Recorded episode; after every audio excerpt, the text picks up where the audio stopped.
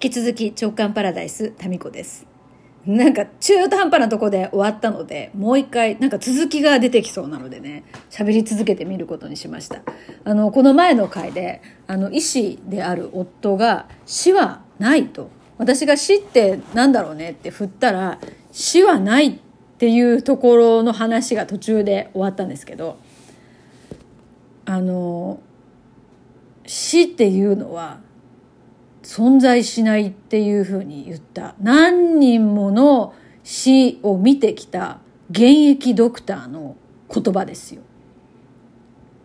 でなぜ死はないのかっていうと、えー、彼の言葉でいくと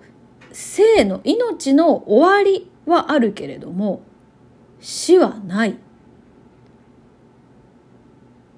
そうだよなと。でこの前の回でも言ったんですけど死っていうのは生きている人が、まあ、残された人から見てその人の生と死っていうのが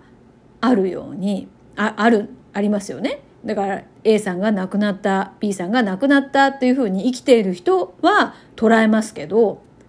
当の本人からしたら生の終わりしかないんですよ。それはなぜかというと今ちょっと浮かんだ映像が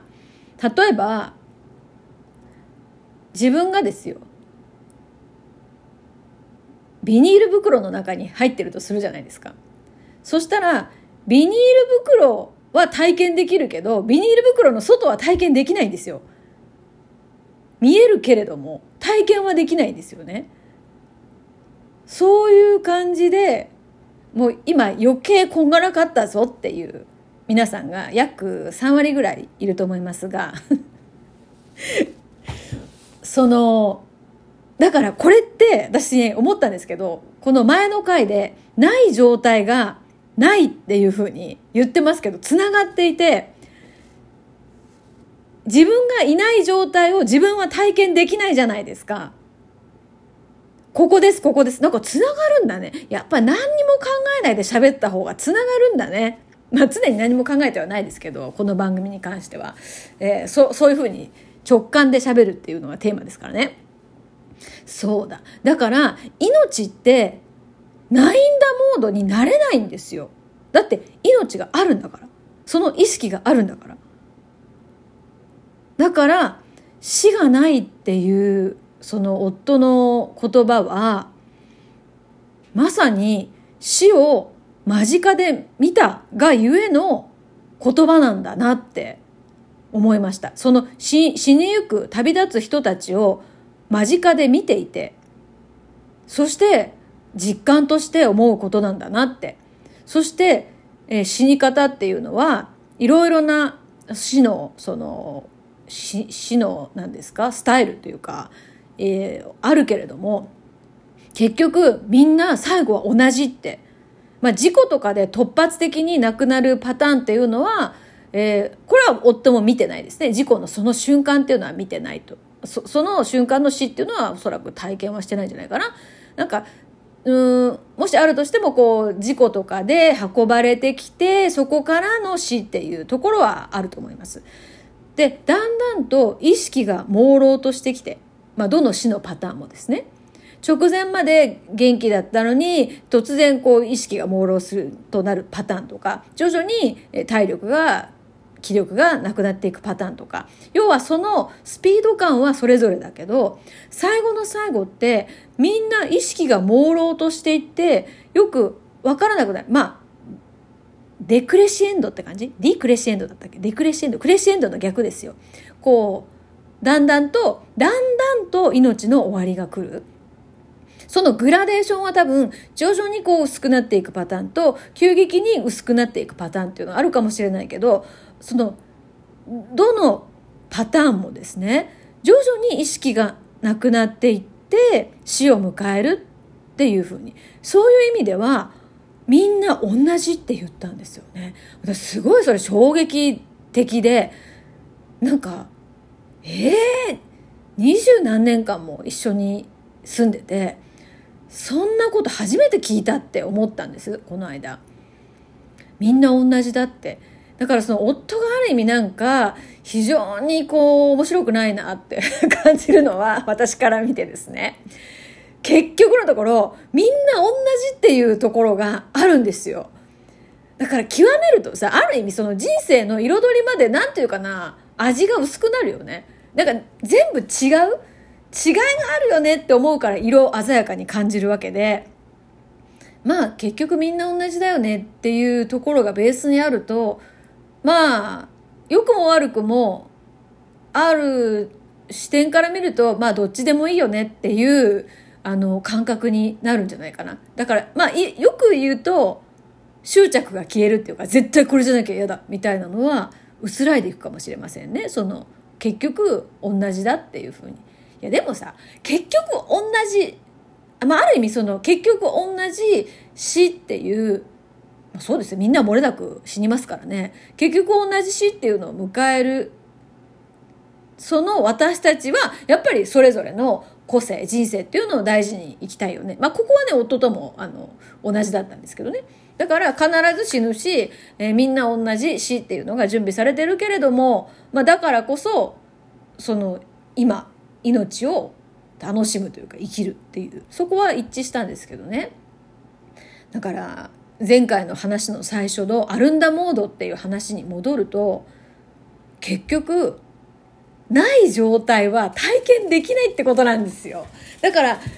ない、そう、ないんだモードは体験できないんですよ。死を体験できないのと同じように。一回死んで帰ってきた人の、まあレアケースとかは、死んではないんじゃないですか。だから、一時停止ボタンを押しちゃったかもしれないけど、完全にえー、なんかエジェクトボタンを押して終わりってこうペロンって出てきたわけじゃないですよ。ペロンって今 CD とかカセット世代の皆さんにしかわからない表現でしたが、えー、そうですよ。ですから、一時停止ボタンを押して一瞬あの世を垣間見たかもしれないですけど、完全停止ボタンを押されてないので、そういう意味では誰も生きている人で死を体験した人なんていないんですよ。死を体験して、したかのように思っている生、命は存在しますよね。だから一瞬なんか魂だけ抜けて、えー、あの世を見ましたとかっていうのも結局生きてるからそれがね、できるわけですね。完全停止ボタンを押したから、もう戻ってきませんから。だから、まあ、答えは分かりません。だから死んでからじゃないとね。でも死んでから誰も戻ってきてないですから、きっとそれはそれで、あの、快適な世界なんじゃないかなと思うんですよ。うん。まあ、深いね。でもまあ、一回そのね、えー、死ぬ停止ボタンを押したら、この今の意識にはもう戻ってこれないので、また次のね、命、まあ、輪廻伝承があるとしたら、魂っていうのは永遠だとしたらなんですけど、次の人生はスタートするかもしれませんが、まあその時にはまた、えー、新しいスタートボタンを押されて、新しい曲を再生するっていうことなので、えー、まあね、その前まで歌っていた演歌とか、えーポップスとかなんかそういうのとは全く違うジャンルのメロディーを奏でることになるわけで。うん。まあ面白いよね。でもやっぱりこういろんなね考え方捉え方っていうのがあるんですね。でもまあだからその死っていうのはそれを見ている人たちの概念の中にある、うん、思考概念。考え方思いなわけじゃないかなっていうところはねなんか死はないっていう生の終わりがあるだけっていう。すごい衝撃でしたねでもまあ確かになとだから生きている人たちが考えるのが生と死であって、えー、旅行く人たちは死は体験しているという認識はないし認識がないってことは死は体験できないってことですよね。まあ、今度ね今週の週末あの結局その生きるっていうのはじゃあ何なのかっていうと時間時間なんだと思うんですよ。まあその時間についてね面白いその講義があるのでまあ某大学のね公開講座なんですよ。で週末行ってこようかなと思って県外なんですけど、まあ、どういうそのものなのか全然わからないんですけど本当にそのプログラムの内容だけ見てですねあのそう何だったっけな、えー、理数系の方と文系の教授なのかな？でそれぞれの、えーと、違うジャンルから見た時間と宇宙っていうテーマで大学でですねあの公開講座があるんですよ。また私もさそういうのよう見つけるよね。なんでそこを見つけちゃったんだろうね。超マイナーな、うん、40人ぐらい定員なんだけど、まあ、どんな方が参加してるのか分かりませんけどちょっとそこにですね場違いかもしれませんけど、まあ、行ってこようかなと思っております。まあこうやってねたまたまそれを見てたまたま行っちゃおうかなって思って。でたまたままだ40人っていう少ない人数ですけど、まあ、入れて。ということはですね必要なんですよきっと。どんな話があるんだろうね。時間と宇宙。いろんな視点から。まあ真逆の2つのジャンルの視点から捉えた時間。面白そう。やっぱこういうの好き。答えはないからね正解とか。だから答えとかそのゴールがないから永遠と考え続けられるんですよね。こういう答えのないことを考えている私、タミコちゃんという存在、命があるっていうことですよ。で、それを聞いているあなたがいる、ある。という、面白いね。この命と命のこのハーモニー。違うか。で、お互いにやっぱりこう何か刺激し合ってですね、そこからまた新たな発想とか何かが生まれていくっていう、やっぱどこまでもあるんだよ。どこまでも何かが生まれて拡大していくっていう、これこそが、もしや宇宙の基本的な法則なんじゃないですかあら、またさらに話が大きくなって終わりました